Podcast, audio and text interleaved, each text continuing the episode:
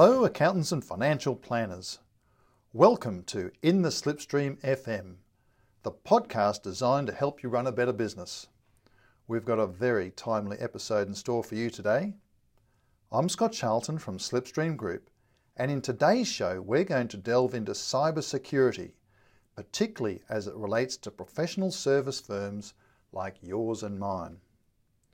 We've all seen from a distance that large organisations have been affected by cyber breaches. Perhaps like me, you had to line up to get a replacement driver's licence as a result of the Optus situation. I might add that this is years after I ceased to be an Optus customer. Just why was my data still on Optus's system, I wonder? but it's not just large organisations that are at risk. Unfortunately, it's businesses like yours and mine that are also vulnerable to cyber attack.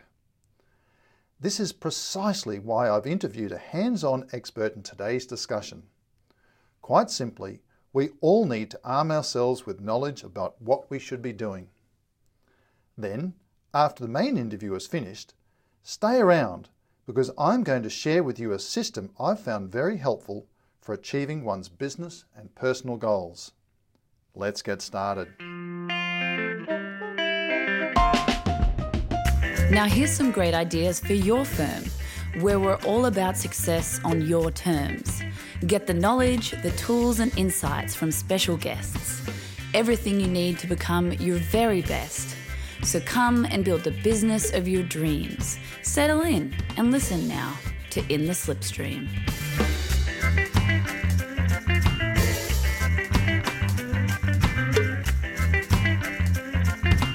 And welcome back. Today's guest is Fraser Jack from the Cyber Collective, who specialises in helping professional service firms with cybersecurity. I've been looking forward to the conversation because the subject is just so topical. I've seen at close quarters the devastating impact a cyber breach can have on a professional services firm. Be it accounting or financial planning, the consequences of having intimate financial details of one's clients posted on the dark web are considerable and ongoing. Now, I don't think one can ever truly consider themselves totally bulletproof, but it certainly provides comfort in knowing that you have done everything possible to make your firm a smaller target. Come and I'll introduce you to Fraser. I'm sure we're in for an interesting discussion. I started the interview by asking Fraser why obliging team members can present a cybersecurity issue.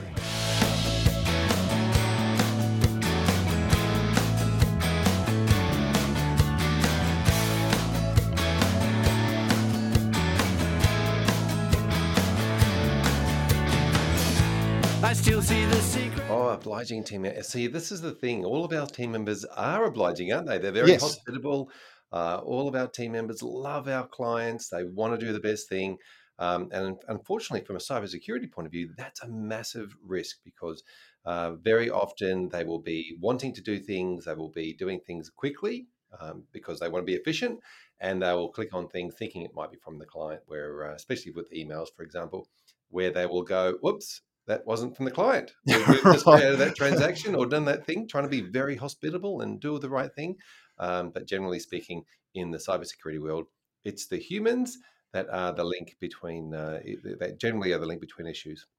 Wow. Okay. All right. Well, I, I guess that sort of sets the scene for what we're going to cover today. It's sort of like some some practical things that we need to do to be aware of of um, do's and don'ts.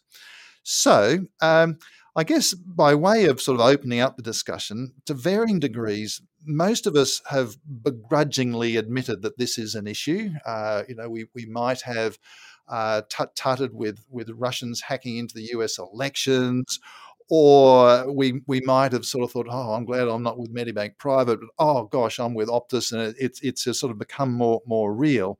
Um, so, what inherent characteristics are there in small businesses which make them particularly vulnerable to cyber attacks? Yeah, I think you you just mentioned the first one. The uh, surely it couldn't happen to me Yes. scenario. I, I'm just a small business. Why would anybody want to attack me? And uh, you're absolutely right. That's generally the. Uh, it's a little bit confusing. It's a little bit confronting. Um, and so, therefore, I'd rather just get on with my day job and have my Yes. clients and look after look after my business and my staff and all the other all of the, the other pressing needs that uh, business owners have. Um, and generally speaking, they're so the cybersecurity thing just sort of gets pushed to the back, and, and you know we just hope and fingers crossed, and surely surely we can fly under the radar. But unfortunately, that's not the case with most uh, professional services firms because financial professionals hold such incredible information and data about their clients on on a small business system uh, effectively and they, they sure they might be in 365 and in the cloud and doing all these other things but essentially they're a small business with low levels of security uh, with generally untrained staff in this situation uh, and the, the the diamonds that they hold on behalf of their clients and when i say diamonds i'm talking about the client's data Yes. And uh, go with me on this analogy. It's, Okay. it's a bit of a long bow, but go with me on this one. Uh, so what I say to people is, if you've got, um, you know, the, the the the the cost, the sorry, the the lifetime value of a client being, Yes. you would probably know that. You probably Yes. help your clients with those things. Yes. Understanding the lifetime value of a client. Would that lifetime value of a client be equivalent to a precious gemstone? Sure. Would it be equivalent to a diamond, for example? So Yep. if you could think about that from a physical point of view, if your clients were giving you a diamond, which is what they're doing, they're going to give Yeah. you the value of a diamond with their data and their information and their trust in you. How would you secure that physical diamond? Would you, would you, for example, ask them to post it to you in the mail, uh, or would you create a secure transfer process where they're actually physically putting in that that diamond in your hand, and you you're then safekeeping, and your staff is safekeeping those clients' diamonds in your vault? And if you think about it from a physical property point of view, we probably behave differently in the world of zeros and ones and data, thinking, oh, it's just data, you know, surely it can't be that that important. But if we think about it from a precious gemstone point of view, that this is the the trust and the lifetime value of our client that we're protecting, then you can think about it in a different way and you can just come at it from a slightly different angle. Great analogy. Um, all right. So I'd like to uh, explore a few critical areas of how a professional practice works and, and sort of maybe you can sort of give us either some examples and and or some particular things that sort of why this might be an issue. Uh, so let's start with the, the most basic, I guess, uh, e- emails. How, how might they present a cybersecurity issue? Yeah, email's a wonderful tool, isn't it? When uh, when when uh, you think about the difference between physical post and, and email, it's so efficient, it's free, it does all these things. But if we think about how email was set up in the first place, um, actually, we'll go back a little bit step, a little bit further than that. We all know how snail mail works. We write a letter, we put the address of the person on the front, we write, Yeah. we might write our name on the back, and, and we put a stamp on it. We put it in the post. Uh, now that letter gets goes through many hands along the way. So Yes. it gets it goes to the you know the post box, and or someone might take it to the post box. You might not physically Yes. deliver it to the post box, for example. Somebody else might do that. Then it goes through a number of hands. Now that's highly regulated system. Now in Yes. that's had hundreds of years of history and regulation. It's a federal offence to mess with the post. Yes. So we trust in the post office and the post system to deliver our physical mail, Yeah. uh, and we trust in it um, to for no one to tamper with it or read it. Um, so there's a different couple, of, a few different types of physical mail. There might be a postcard, for example, Yes. which anybody can read. Yes. If they're passing it along, they're looking at it, they're not tampering with it, but they can physically see the information. Then you've got a, a mm. letter in an envelope, which is harder to read. Obviously, that was the idea. You Yes. you might put a wax stamp on it in the past, or, or you might lick the envelope and stick it down. Yeah. You're sealing that letter, and then you also have the the addition for that. Well, the next step is a, would be a registered post. So Yes. you then have signatures and autograph and tracking of where this letter is. So that's physical post. Email is very, very similar to physical post. It was actually set up as an electronic version of the Sure. the post system.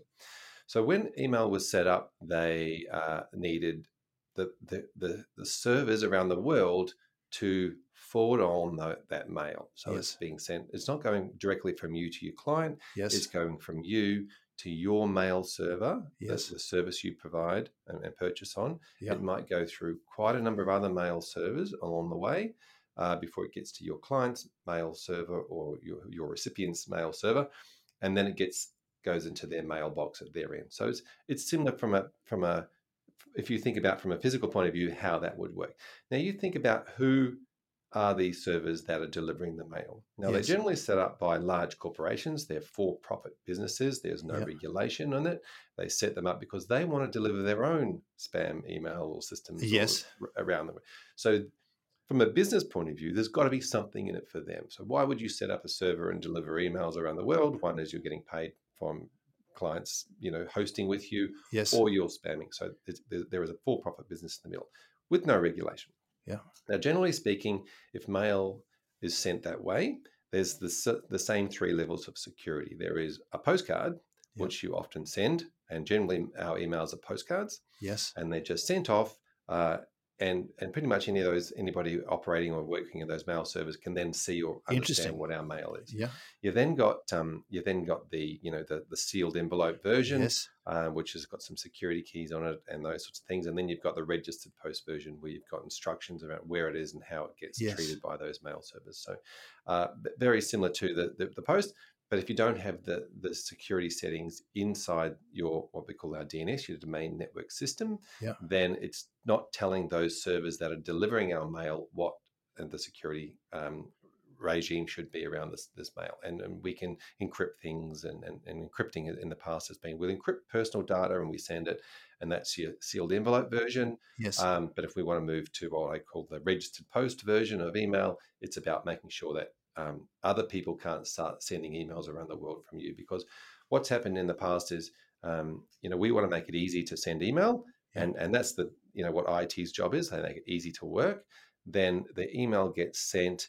But unfortunately, if I can set up, for example, a Mailchimp account Yes. or a campaign to Yes. send a bulk emails on behalf of my business, then if you can set that up, then probably I can set that up on behalf of your business as well. Or I can Yeah. start pretending to send emails on behalf of you right. and pretending to be you. And so that could be a problem if you've got your emails locked down in your 365, that nothing comes in. Yes. So we've locked everything out. But those emails could still be going around the world, those servers, Interesting. and going to your clients. You just don't see them because you're locked your system Yes. down from your your uh, end where you can't see them.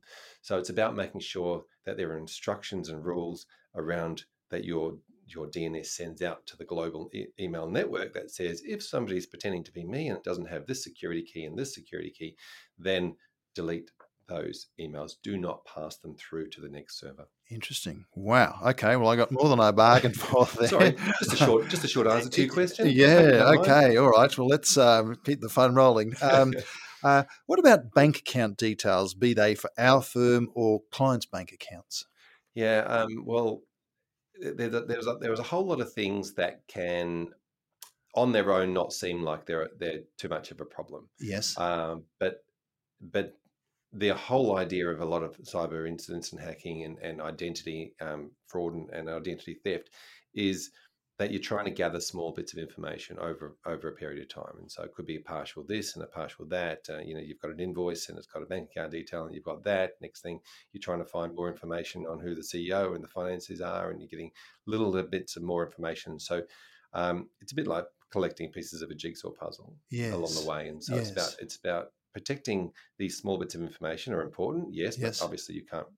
If you're sending invoices to a client and they've got your your details, um, that might be a way, but you might not be able to avoid that or get around that. Yeah. Um, But the thing about the banking system is is in Australia, and not this is not in every country in the world, but in Australia, if you've got a BSB uh, and an account number, um, then generally you don't need to have the name of the the, the firm. So if you're creating Yes. a transaction from one to another, um, or you're or you know from a merchant from a credit card, for example, um, the banks don't check the name Yes. of the Yes. account. So the name of the account could be completely wrong um, in many of these transactions. And so Yes. um, in some countries in the world, the banks are required to match the the name on the account Yes. with the BSB. But in, in Australia, it's just if you've got the BSB and the account number, then the bank says, "Oh, that's correct. Uh, Yes. let's- Yes. Let's, let's pay that." Wow. Okay. Um, passwords? Passwords are a, a, are a great defense, and, and passwords have come along um, in leaps and bounds, and they continue to do so. So, um, for example, you know, password used to be put a password in, surely no one can get it. Uh, then passwords became very guessable with with um, you know uh, what we call brute force hacking tools, which essentially just guess the multiples of passwords.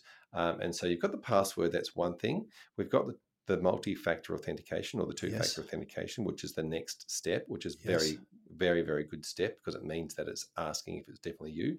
And by the way, multi factor authentication doesn't just have to be with passwords. Yes. Most uh, you know advice firms or accounting firms, if they are if their clients they get a request from a client that says, "Can you transact some money?" They'll ring the client.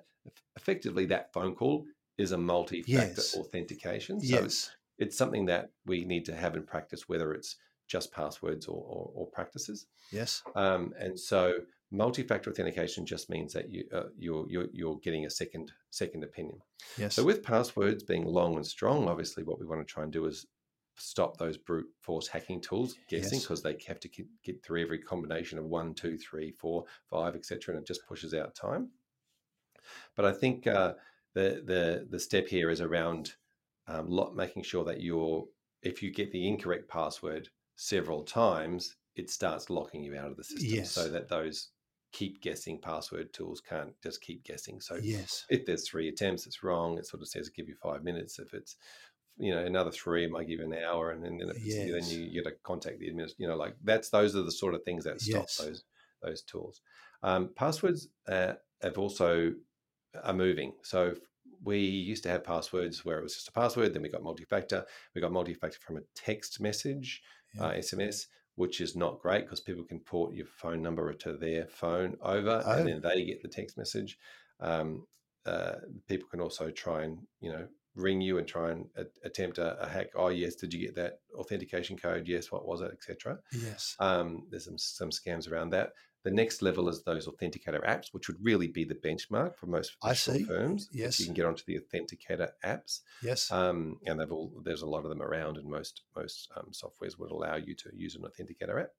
And then uh, from there, they're moving to bio, biometric technology, so fingerprint ID. You know, I when you look at your phone and it opens up because it's recognised your face, yes. uh, all those sort of things. So generally, the banking apps, for example, at the moment, you're using facial ID um, as the second factor authentication. wow. Okay. And so that's the, that's probably the best level to get to. If you've got any apps that allow you to do that, that would be the one to, to be on. Um, and so yeah, so passwords probably changing um, from well, essentially the second um, the second factor authentication is changing. Uh, and the next thing with passwords is obviously thinking about having a system where you know obviously you want to get your passwords out of a spreadsheet. Um, yeah. and uh, and let's not point fingers because I think we all used to do it that way. At some point, there was a spreadsheet called passwords, and it was uh, Yeah. all the passwords, and often it was printed out and handed around the office so everybody could see the passwords. yeah. Um, and that was just you know the way it was done. And uh, Yes. you know when you think about the the world of old world files, when we used to have filing cabinets full of files, Yes. um, they were vulnerable to a lesser degree because they were in a physical location. And Yes. if somebody from Russia or China wanted to come and steal your information, they would actually physically have to come to your address to do so. Um, whereas now with everything online, it's sort of we're now in one global environment and yes. you sort of open that up. So um, with passwords, it's about making sure that you, you utilize a, a password manager or a system Yeah. where you can have long, strong passwords and you can change them regularly. So it's Yes. not static. Happy New Year, New Year, everybody! Happy new passwords. Let's go. Okay. Um, yeah. Then, then the uh, so changing them fairly regularly is, is good. Uh, not you know not essential, but just a good process. Um, and then um, uh, you, you know making sure that uh, in a lot of situations, if you're an administration person in the in, in, in the business, now I just want to I just want to get this administrator piece out of the way. If you're an administrator in a software package, Yes. you are the top. You you are the boss. Yes. Right? If you're an admin person in a financial planning or an accounting firm, you're probably not the boss. Correct. Yeah. Uh, and so the, it's the opposite. If you think about software admin as the opposite of the org structures that you're probably Yes. used to dealing with day to day, Yes. you just need to flip it on its head and realize that admin usage of a software is the boss and they get to make all the setting changes yes. they get full access to make critical security changes. And so, generally, in a larger firm or, or, or a mid tier firm, most of the, the people that work there are all what would be called users in a software package. Very little have admin or management rights. Yes. So, it's around thinking about that from a password point of view to make sure that if I'm the administrator, I might be the, the cyber champion inside the business. Yes. And so my job is to make sure that all of the passwords for everybody get changed, and they might not even know what the passwords are. Yes, I'll yes. change them on behalf of our um, suppliers and providers, uh, and then I will assign those people through a through our password manager their Yes. access, and they will never actually be able to see the password. Yes. So if somebody gets into their system, they might be able to access it through their system, but they can't see any of the passwords that are set. Yeah, right. Okay. Wow. Another short answer. Sorry. Yeah. um, uh, what about uh, tax file numbers? Yeah, tax file number is an interesting one because there's obviously there's a little bit of legislation around Yes. storing and keeping. Um, there's been there's been issues in the past where advice firms have been uh, one that I know of that has been um, uh, had been hacked and their Xplan uh, was entered into, and there was a lot of information being downloaded, including um, ID copies of ID and, and driver's license, etc. Yes. Then um, then they managed to access their MyGov accounts, the the, the personal Yep. clients, MyGov accounts, and go back and make changes to the tax returns in the past. Yes. yes. And so then obviously, you know, th- th- that's committing a whole new level of fraud, right? You get into someone's Yes. MyGov, you, you, you change their tax return, you're committing fraud against the government, not just Yes. against a small business. Uh, but that's that's the brazen you know Yeah, way wow. that these hackers work. This information, once it's out there for a tax file number, for example, once it's out there, it's never coming back. And, and, and it could be the same with um, driver's license and, and bank accounts and superannuation funds, etc. Yes. Once these these things are out there, they're stolen, they're made available for sale, they can be sold again and again and again. It's not like when somebody steals your car and then and then you, you either do or you don't get your car back. Yes. Uh, but if you get your car back, you've got it back in your Yes. possession. Whereas a copy of somebody's tax file number, a copy of their driver's license can be out there and be sold again and again and again. So the only real way to fix that is to apply and change for a new numbers through the system. And that's an expensive process for a business to go through every single client and apply for new accounts, new tax file numbers. Yeah. So you you you- you really don't want to you really want to make sure that information is secure because you know again the, the MyGov scenarios, people getting into those accounts, um, yeah, it's it's pretty scary. That's chilling. Yes. Um, what about strangers having virtual access to our system, be it you know on a file server or more particularly in the cloud, just wandering around the, the virtual corridors of the firm? Yeah. So this and this is a really interesting part because if you think about you're right the virtual they are virtual corridors and so when you talk about strangers um, the the average time that somebody will be in a system is 211 days before you find out about them Oh golly! so that's seven months right so Yeah, seven odd yeah. months of somebody being in your system walk, walking around the corridors having a look gathering information in a stealth way is a pretty scary thought and Mm, um, and, and gathering information, taking information, selling information. So, you know, in the past and with a lot of small business, there was um, a ransom attack. You know, somebody would Yes. get in, they'll say, "Give us, you know, five thousand dollars," and over the weekend, otherwise we'll delete all your files, and you know, we Yeah. won't give them back. We'll have encrypted them all or something. Um, and that's been a, a way that businesses have gathered, uh, small businesses have been attacked in the past. Yeah. But with professional service firms, with businesses that have more more rich information and data and, and layers of information that control and, and and other people's money, is the, the smash and grab or the, the the ransom is not such an attractive offer. Yes. That might come down the track once I've taken everything yes. I might go, well, I've already got everything. I can, I'm selling it all. It's there's nothing left for me here. Let's just do a smash and grab and see if they'll pay Yes. us. Um, but generally speaking, that would be that stealth. Get in, get information, Yes. get, as I said, pick pick up a lot of pieces of the jigsaw puzzles that, that you can build later.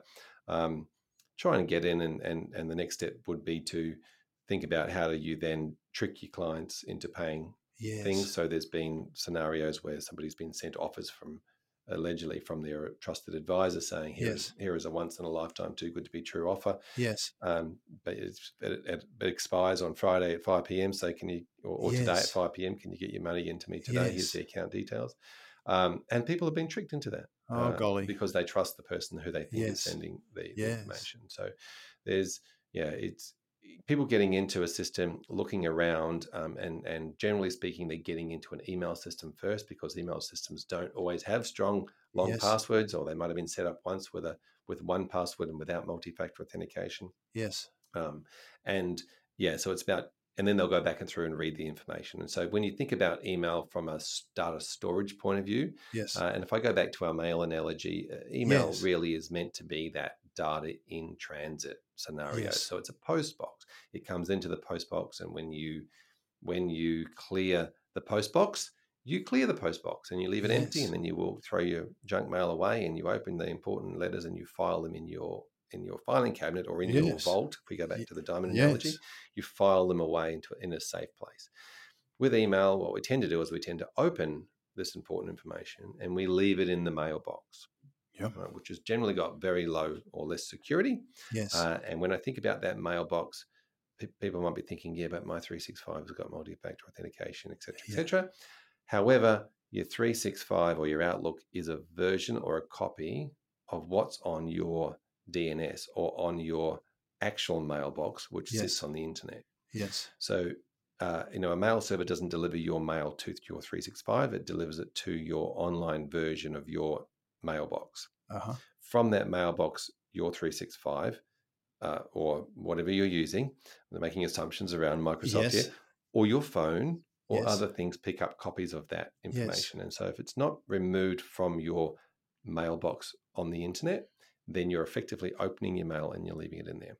And your clients are doing that as well. So, if the clients are doing that and they've got copies of their tax returns, uh, Yes. of their super statements, of their statements of advice, of all of those things inside, or their, their self-managed super fund details, all sitting inside of Ah, their mailbox, which has got low security on it, yes. and somebody hacks into that client's mailbox wow. and says, "Oh, here's a whole lot of information. Here's a statement of advice saying we're going to roll some money from here to here yes. in our super environment. Let's let's dive in at that one exact moment and try and trick them into paying us instead of the correct fund." Gosh. let's let's move over here and, and so people are getting uh, you know statements of advice uh, financial advisors are sending statements of advice to clients and then the clients get an email from the fake financial advisor saying oh Mm. here's the details to roll your money from here to here Yes. they're doing that and it's getting rolled into a hacker's account rather than into their new super fund that's been set up whatever it might be so Oh golly. um, that's that's where some of the some real issues are inside that email, and it could just be that the,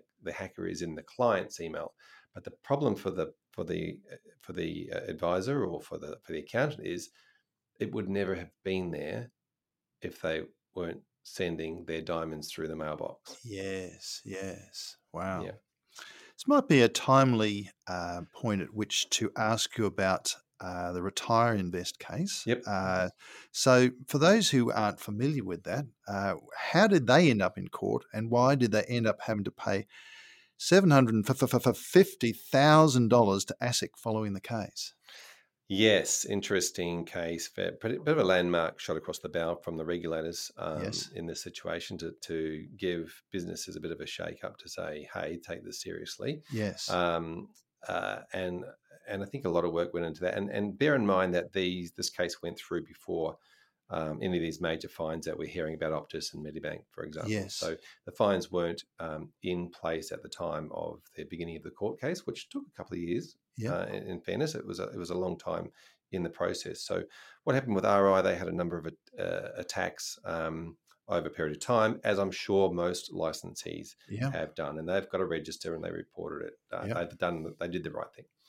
Um, then, uh, then what they did was um, they, I think they must have got a re- notice from the regulator. I can't guarantee that because I don't know. I'm not, Yes. I'm not inside RI, but uh, the, they said, uh, you know, have you, have you implemented processes where you've secured your, you know, this and made made some changes and and, and improved? Because one of the fundamental things around cyber is if there's a problem, you need to fix it. You need to mop it up, and then you need to improve on your systems Yes. so that doesn't happen again. That's Yes. the whole concept of it. And so that's probably also why the regulators want us to all be talking about it, because if something happens to a firm over here, then all the other firms should know that there is a, a threat yes. and improve their systems yes. and you know the tide you know rising tide but um what happened was uh, they said okay we'll, we'll we'll do an audit we'll, we'll check it out um, uh, they audited their firms and obviously the, the, the audit report wasn't great because if you walk into any of your firms if you probably did an audit of all your firms you probably find some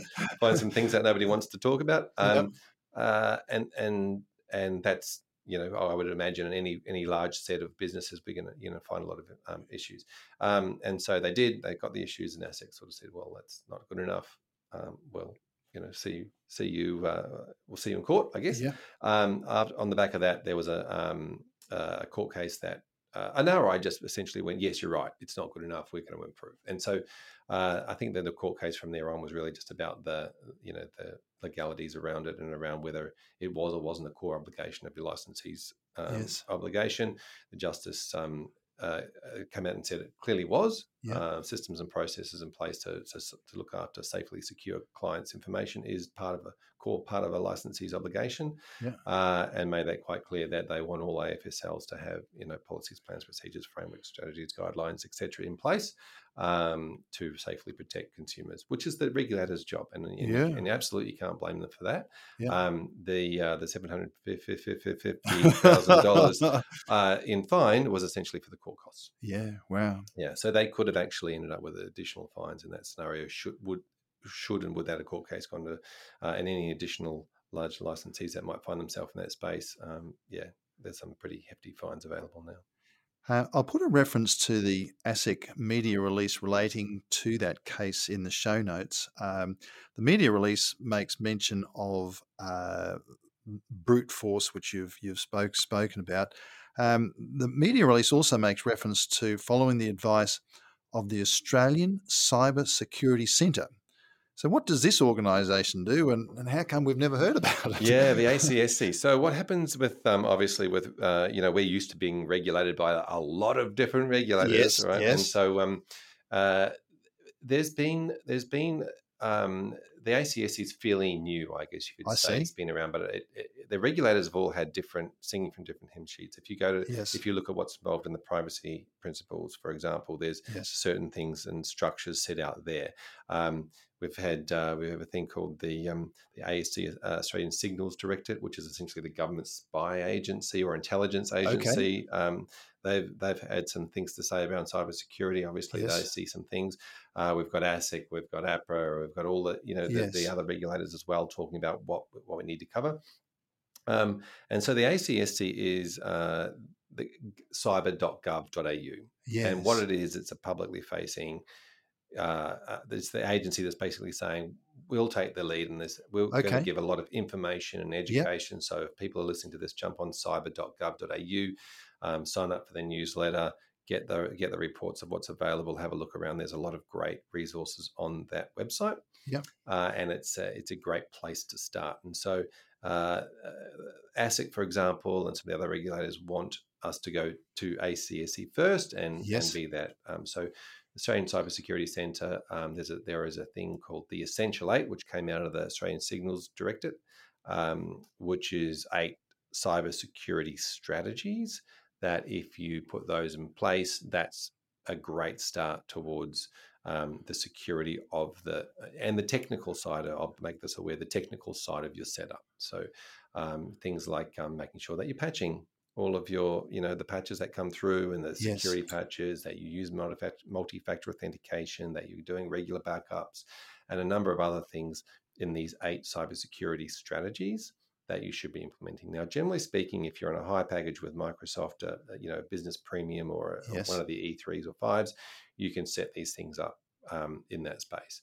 Uh, if you're not, uh, to, to automatically do, automatically Yes. update to one of the things as we talked about admin privileges, for Yes. example, um, making sure that all of your systems are set up where only the administrators that can make changes to security settings can.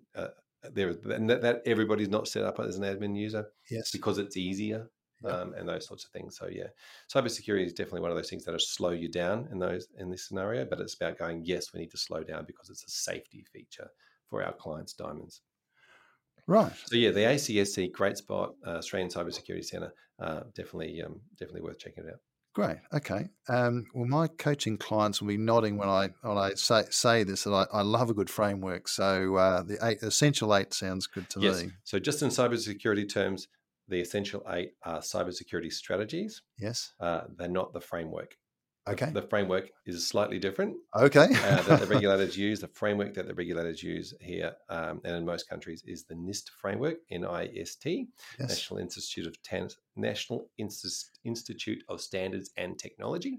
Yep. Uh, and there's five parts of that framework, which essentially is broken up into you know identifying what the issues are, Mhm. um, uh, you know, being able to to put proactively put things in place um, to may be able to detect what they what you know to be able to have systems to, to understand if somebody is being if we are getting attacked at the moment um, then to be able to respond to those issues have a have a have a plan in place to respond and then have a recovery plan in place as well so i I think of those five steps, that framework, because we love a good framework, Yep. uh, as three steps. You know, before, during, and after an attack.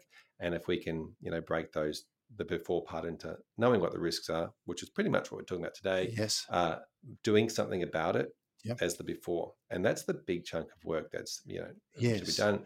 Having a plan in place that if we do end up as one of the unfortunate few that are going to have to uh, notify our clients and notify Yes. the regulators and do all those other things, that we can act quickly because Yes. we've got a plan in place Yes. and then a plan in place to recover, which is obviously things like you know making sure that you've got your backup sorted and your insurance Yes. is in place, and you can Yes. you can afford to spend the money on recovering and making good on the damage that's been done, and then you can move forward uh, after that, improving your systems, you know, helping others improve their systems, all those sort of things. The, the before, during, and after plans. I like that. It makes so much sense. Um, okay. So, what we might do is talk about responsibilities and obligations of directors and owners. Uh, so, if we can't just sort of like fob this off and think like our IT support people are all over, over this, um, what are the responsibilities and obligations of, of directors and owners of professional practices? Oh, absolutely. And this this comes back down to some of the Corporations Act uh, conversations. Okay. It comes back Yep. down to uh, licensing obligations. Um, ASIC released in uh, November 2017 um, cybersecurity, uh, a, a- checklist around cybersecurity um, best practices Okay. and there's about 11 different p- pieces to that uh, that guidance and it was based on that framework we just talked about before during and after Yep. things like training staff things like directors having um, knowing what what they have set up actually knowing have you asked have you checked Yes. uh, directors understanding what the obligations are directors understanding what the uh, what the risks are so Yes. the risk risk analysis around have you do you do you understand what can happen to the business to the business valuation to the trust of the clients to the staff to et cetera, yeah. et cetera. Yeah. do you know these things can you ask your IT team quality questions Yeah. Yeah. right is- are we are we safe yeah good okay good is not, is not okay is not enough uh, and that's generally what's happening because it's difficult for a director to understand the technical terms and how they work.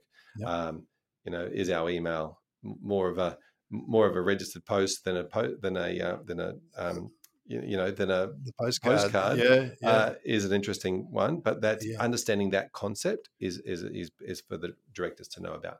Um, really important. So in that guideline that ASIC put out in 2017, and surely everyone's read it, right? Because they put it out in 2017. Obviously. Yeah. So, um, everyone's across it. Um, uh, then then you would understand. You could you could turn around and go, oh, oh, okay, where are we at in that scenario? They obviously their their job is to regulate the Corporations Act, and as a corporate director or a director of the business, the directors are ultimately responsible. Um, and so this comes back down to board boards positions, for example. Um, uh, being responsible for Yeah. what doesn't doesn't get put in place. So you need to know about it. You need to actually put something in place about it, uh, and that responsibility all falls back on the on the directors and um, you know the boards of these businesses. Wow. What about professional bodies? Uh, for example, what does the FPA Code of Ethics have to say about cybersecurity?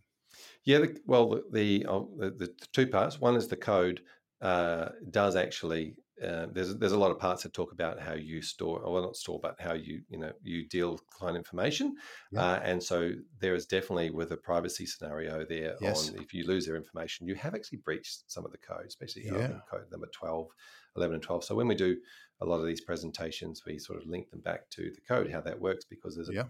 there is an interesting part. The code was definitely always been about how to how do we treat the client. Well, Yes. the, the client information is an extension of the client, and Makes so sense. and so if you're not treating their uh, storage of their data or the protection of their data or their diamonds, um, you are essentially not acting in the in the best interest of the client if you're not securing what they give you. So Yes. um, so there's, there's definitely a code issue. Um, there is from the re, from the from the um, association's point of view. Um, uh, as we speak, there's merging going on and all sort of and, Yes. and movement around there. But um, well, within the financial advice space, there is anyway. Um, the the associations have, are putting out guidance. They put out guidelines. I know the Yes. uh, the FPA is releasing some guidelines as well at the moment.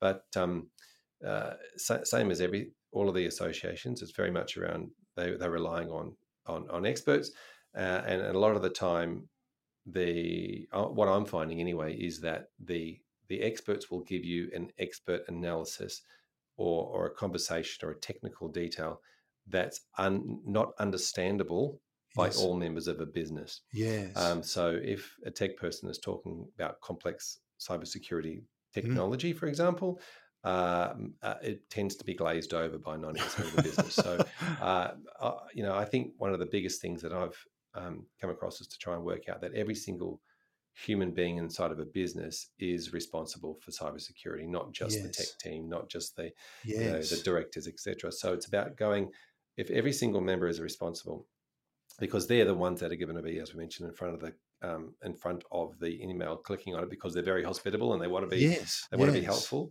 Um, then it's about making sure that all of our staff are, are, are trained and up to speed and, and and and care about it and communicate with each other about it and talk about it and are, are aware and keep it front of mind all the time. So yeah.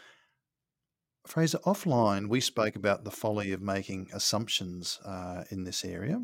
Uh, so, could I ask you to comment on some of these assumptions? Uh, number one, and you've touched on this briefly already my team members are competent, conscientious professionals.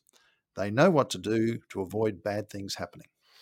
Oh, absolutely, and uh, and uh, nobody is purposefully entering into a cyber you know scenario, Yes. clicking on the wrong thing. No team member wants that. They're all they're all can spot things if they're obvious, Yes. but if they're tired or they're busy or they're under Yes. pressure or stress, they see less of those Yes. signals. And so, yes. um, you know, the the if a staff member is going great, I've, I'm just working within my means, and I'm happy, and I'm and I can stop and take time to look at every single email and make sure it's fine. Yes, but generally speaking, uh, a lot of the time, there's there's moments or times when when team members are busy and they're under stress, and so when you're busy or under stress, it's the training that kicks in.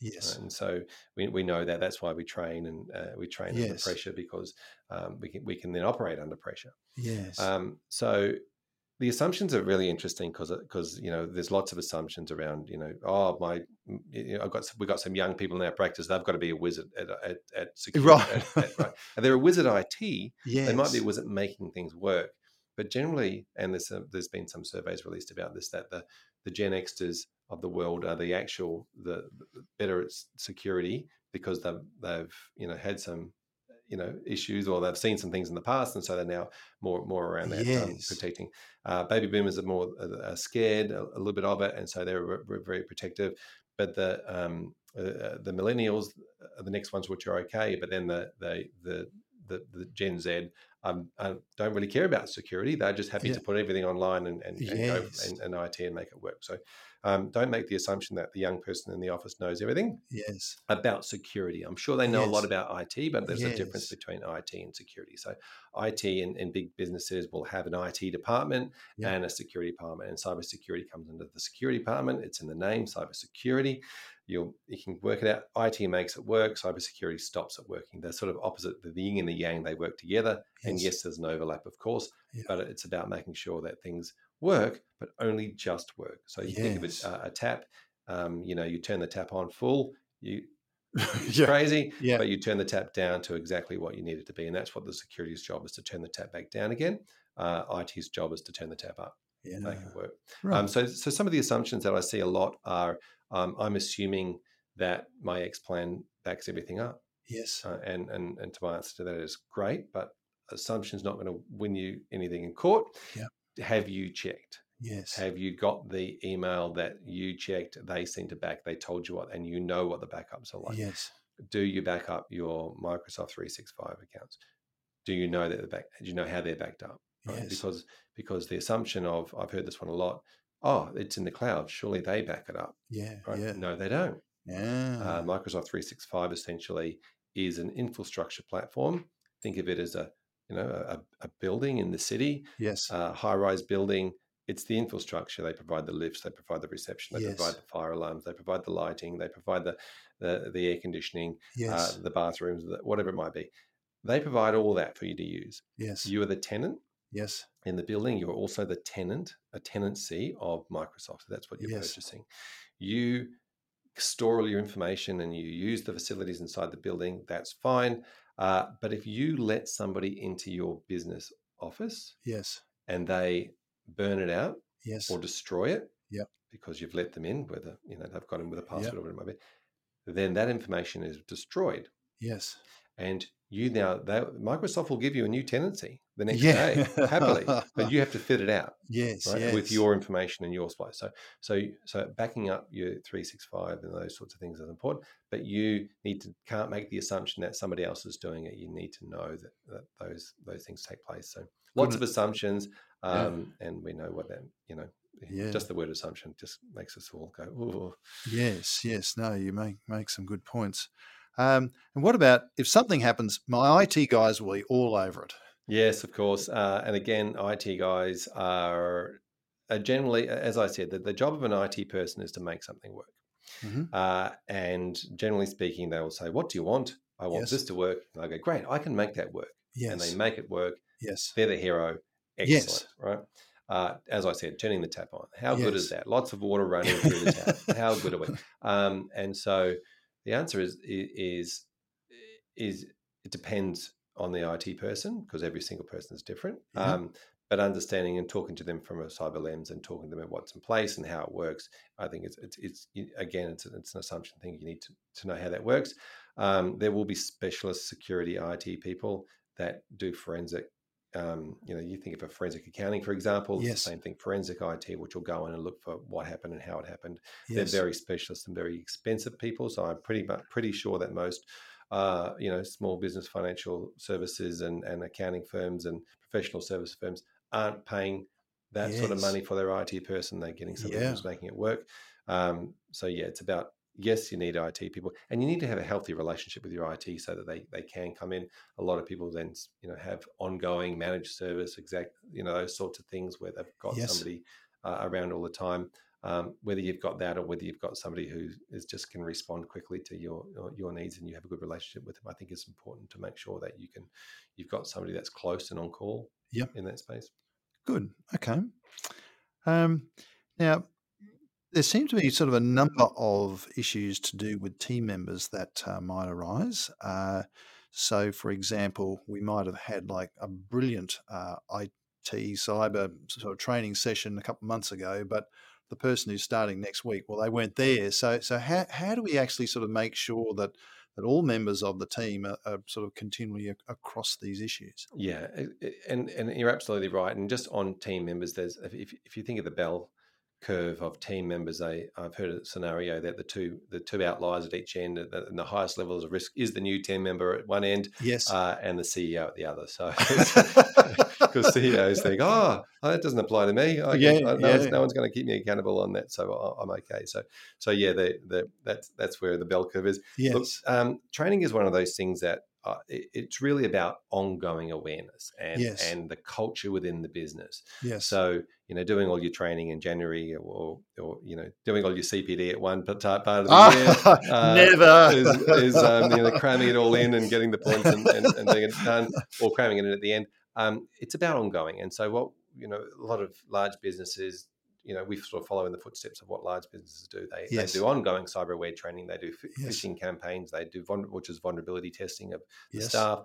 Um, some of the legislation actually talks about vulnerability testing, so Okay. small businesses find it very difficult to find that. So uh, one of the you know blowing our own trumpet here, but one of the one of the programs that we offer to small businesses, what large business would use in that scenario. So ongoing, regular awareness training, uh, Yes. fortnightly, ten minutes a fortnight type wow. thing, Okay. rather than you know a full day once a year Yes. um, over different topics. So one topic at a time. You know, we're talking Yep. about public Wi-Fi today. We're talking about home internet use. We're talking about yes. just small, small uh, snippets so that the staff can become cyber aware, have awareness conversations.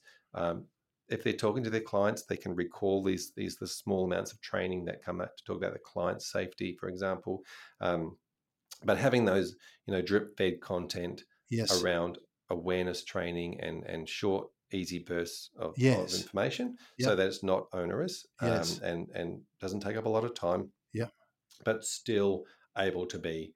Um, it, it- I think it's, it's a really important part of the culture of the business to, to for, so that every single human in the business, they're essentially your army on the front line. Yes. Uh, and and as we talked about before, are the main reasons how people get into your system through through staff, through emails, through communication means.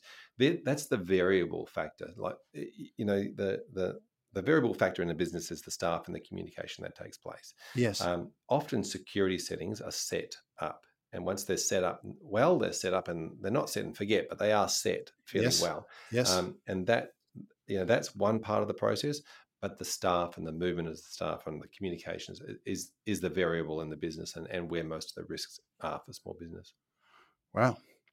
Um, so perhaps you might like to enlighten the listeners. Uh, who is the Cyber Collective? Uh, what does it do, and what's your role in it? Fantastic. Thank you. Uh, the Cyber Collective is uh, essentially we, we work with professional services firms, um, uh, financial professionals, you know, accountants, mortgage brokers, financial advisors, anybody who's storing really valuable, important information, Yes. and predominantly small businesses, small to Yes. medium-sized practices. And we we help them with uh, with the education and training. We help them with bringing a, a cyber uplift project. So we basically go through all the different areas, as we mentioned, email and this, that, and the other. How do you uplift that? We get it to Yes. a point uh, and then we then we provide them with the audit at the, at the back end of that. And so instead of starting with an audit and saying here are all the things that uh, you need to to um, to do, here is your your audit on file as a bad audit, and that's a Yeah. that's a typical process of a lot of Yes. businesses. You'll go through a needs analysis. You'll say here are all the issues. Let me fix yep. those issues. Let me do another needs analysis.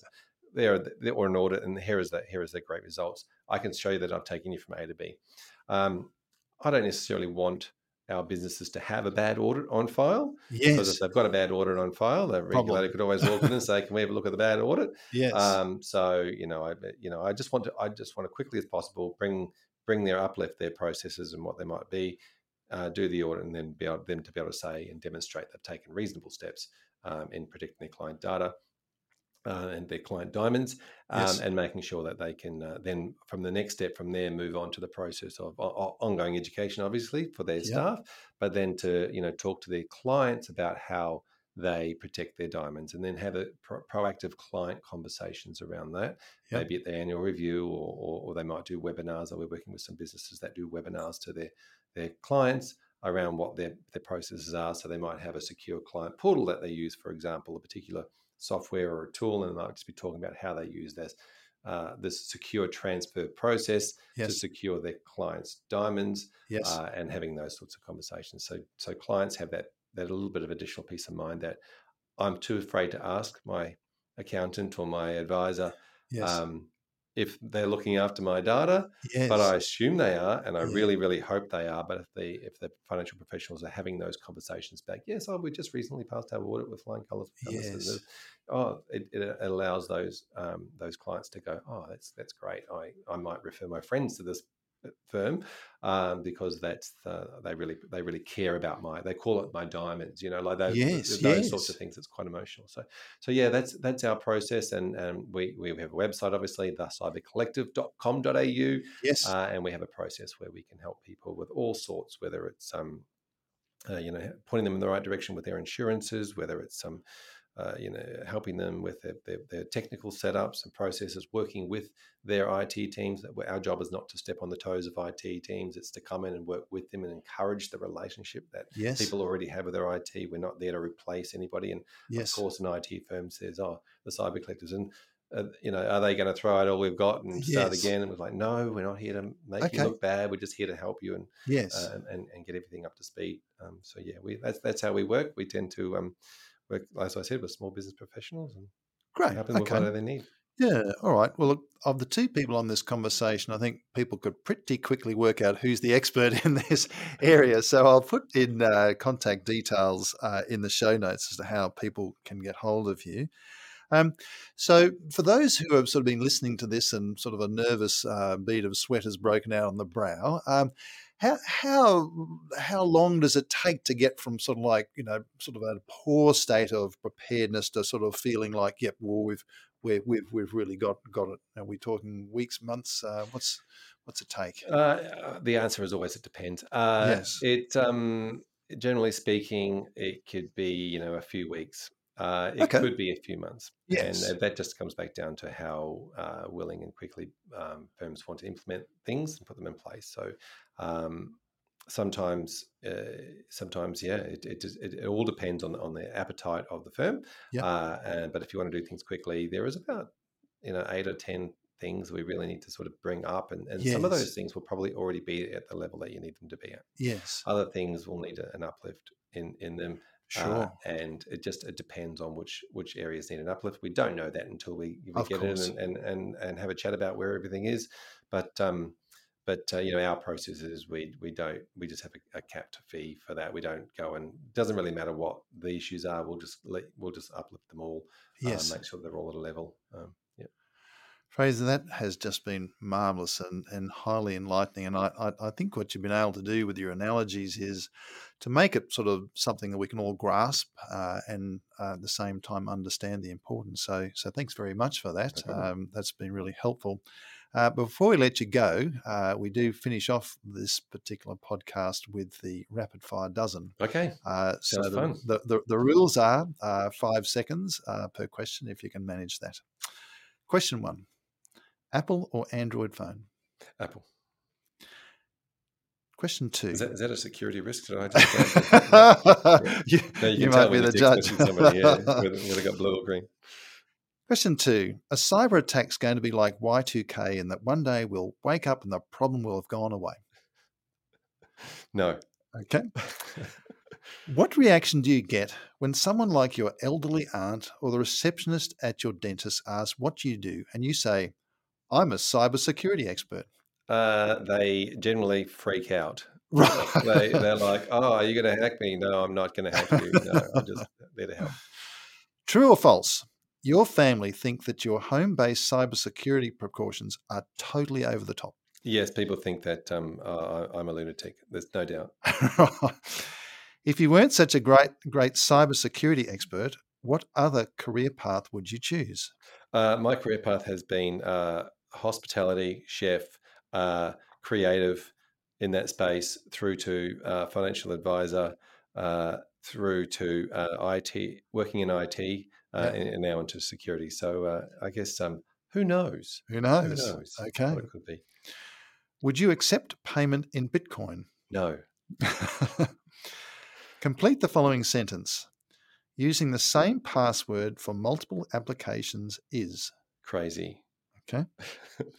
On a scale of one, teenage hackers making mischief, and 10, serious criminals looking for financial gain, where would you rank most cyber attacks on professional service firms? Uh, probably about a six. Okay. In your opinion, what's more important, attending to the compliance P's and Q's on an SOA or being across the FPA's Code of Ethics dealing with cybersecurity? Oh, good question. Uh, very hard. Uh, it, it always depends. Maybe, uh, in my opinion, Yep. I'm the cyber guy. I would Yep. say cyber. Uh, yeah, just um, Okay, Yeah, run, knows? run, run with that. Does anything good happen on the dark web or is it totally evil? Uh, I think it's called dark for a very good reason, and it gets uh, deeper and darker. Other than in the Slipstream FM, what's your favorite podcast? Uh, I, um, oh gosh, favorite podcast. I'm I'm loving some of the podcasts that financial advisors and professionals are putting out. Yes. Um, and the reason being is because they put them out for their their clients. Yes. Um, and so they're just, you know, they're just talking. Um, what was the one I saw the other day? Anyway, I think they're just they're just being really helpful. And so, to me, uh, a, a good a good podcast is a podcast that is helpful to you to you and your business. So, to me, if it's not helpful, then they're not making good helpful points, then there's no point. If there's no point, there's no point. Thanks very much for being such a, a wonderful guest on In the Slipstream FM.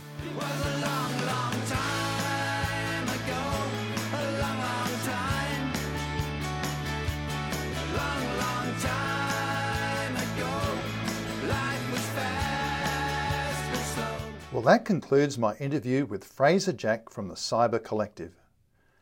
Doubtless because he lives and breathes this stuff, Fraser's expertise in cybersecurity shone throughout the discussion. I really liked how Fraser explained what could otherwise have been overtly technical in everyday terms and concepts. The particular risks associated with email and the other documents which are often attached to those emails were important, along with his tips on passwords. Long and strong. I was also impressed with his diamond analogy, referring to the care which should be taken with the data of one's clients. During the discussion, Fraser discussed the healthy tension that should exist between one's IT support company, whose role it is to turn the tap on with all sorts of features and access, and one's cybersecurity team, whose role is to protect you by dialing some of that stuff back. I liked how Fraser explained that when it comes to cybersecurity, every team member is responsible. However, this can only be the case where there is regular, ongoing training to prompt awareness, along with regular testing of the systems, all along the lines of what Fraser recommended. In short, I hope that this interview has prompted you to re examine what you're doing in this area to reduce your risk of a cyber breach. I've put contact details of Fraser in the accompanying show notes. You'll find that he's readily contactable through both the Cyber Collective's website and via LinkedIn. There are also several useful resources and references that Fraser mentioned during the interview, which I have dutifully included in the accompanying show notes. Without doubt, this is the beefiest set of show notes that I've ever compiled.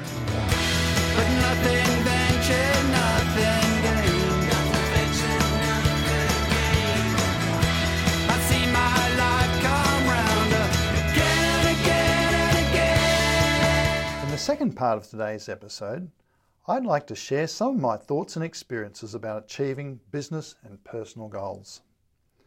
In particular, I've had a breakthrough in recent years that I have found very effective, which I hope you'll find valuable too. The good news is that it costs nothing to implement and doesn't require any particular skills or knowledge, just one tiny weekly habit to introduce and then stick to. The background is my personal experience of the disconnect between annual goals and daily activities. Now, there wouldn't be many who tackle the annual goal setting and New Year's resolutions with as much enthusiasm as me. I love applying dashes of colourful paint to a blank canvas. And over the years, there's been lots of wouldn't that be great objectives that have been set. The trouble is, though, that once the Christmas break is over and I get back to work, it's seemingly inevitable to get caught up in the daily hustle and bustle, meaning that the exciting annual goals are quietly forgotten. And I'm sure I'm not alone. In fact, I doubt there will be many people who could even remember their annual goals by mid February, let alone be conscientiously taking regular steps to accomplish them. Now, here at Slipstream, with the businesses we work with in our ongoing coaching program, we have a quarterly rhythm which ensures that 90 day goals are created, implemented, and achieved with a healthy incentive to do so in the form of reporting back to a peer group uh, in terms of the outcomes. And it's amazing what can be accomplished over a string of successive quarters as these projects are completed. All that's well and good, but what about one's personal objectives? Now, from a business perspective, you'll have a portfolio of responsibilities that need to get top of mind. Perhaps it's to grow your client base or roll out a new service over the course of a year. Possibly there will be responsibilities in terms of recruiting or developing team members, whilst at the same time keeping technically up to date in your field. Over and above this, there'll be shorter term projects for which you're responsible for implementation. So you get the general idea. Lots of balls in the air, but if you're not careful, these can get quietly neglected. From a personal perspective, it's much the same. Being a loving and considerate partner, a parent who is engaged and present, together with maintaining a house and garden, could all form part of your ongoing portfolio. Then there'll be other projects that come and go, such as organising a holiday, get togethers with the extended family, and perhaps a fun run event to prepare for. Enter the weekly plan as a means of bringing all this together. Now, in a sense, there's nothing new here. I remember reading about weekly planning maybe about 20 years ago in Stephen Covey's formidable work, The Seven Habits of Highly Effective People, where he advocated sitting down on a Sunday night and planning the week ahead. Man, who wants to ruin their Sunday night by doing that? was my conclusion at the time. And now, well, I think he was onto something. the reason for saying this is that it is my third successive year of submitting to this discipline, and it's been remarkable the difference that this has made. Now, mind you, I still avoid doing this on a Sunday night. Just at some stage, I take 30 minutes over the course of the weekend to review the past week and plan the week ahead. So, how to actually do this? The system that I follow these days is a straightforward template that I've developed in Excel with headings that are important to me. Each week, I print out the template and fill it out manually, whereupon it is kept in a ring binder left open on my study desk at home. Doubtless, I dare say, you could do something similar. In the weekly plan template, I've included headings for all business and personal areas that are important to me, along with prompters in terms of potential actions and activities that could be taken in any given week. The benefit of the template is that it ensures that all the bases are covered and that areas that have been neglected for, say, a few weeks have to be considered. It sure keeps me honest. What I've noticed is that little steps taken weekly start to accumulate into momentum and that this all gets reinforced every seven days when I review the template. During the week, I'll tick off what's been accomplished and consider what needs to be included, be it business or personal, in the next day's daily to do list. I could go on, but hopefully you get the general idea. The weekly review and planning rhythm has been really helpful to me and hopefully may prove to be a benefit to you. now, if you decide to implement this and better yet, have success with it, I'd love to hear your story. That's the end of our show today. Thanks so much for listening. I hope you got lots out of it. There's plenty more interesting interviews that I've got lined up, so make sure you've subscribed to the show via iTunes, Stitcher, Google Podcasts, or Spotify to have this coming through on your mobile device automatically. Music for this episode is once again brought to us by Tim Lane. Thanks, Tim. Until the next episode, onwards and upwards. We all have these choices about what we're gonna do. The simple fact is, it's always up to you. It was a long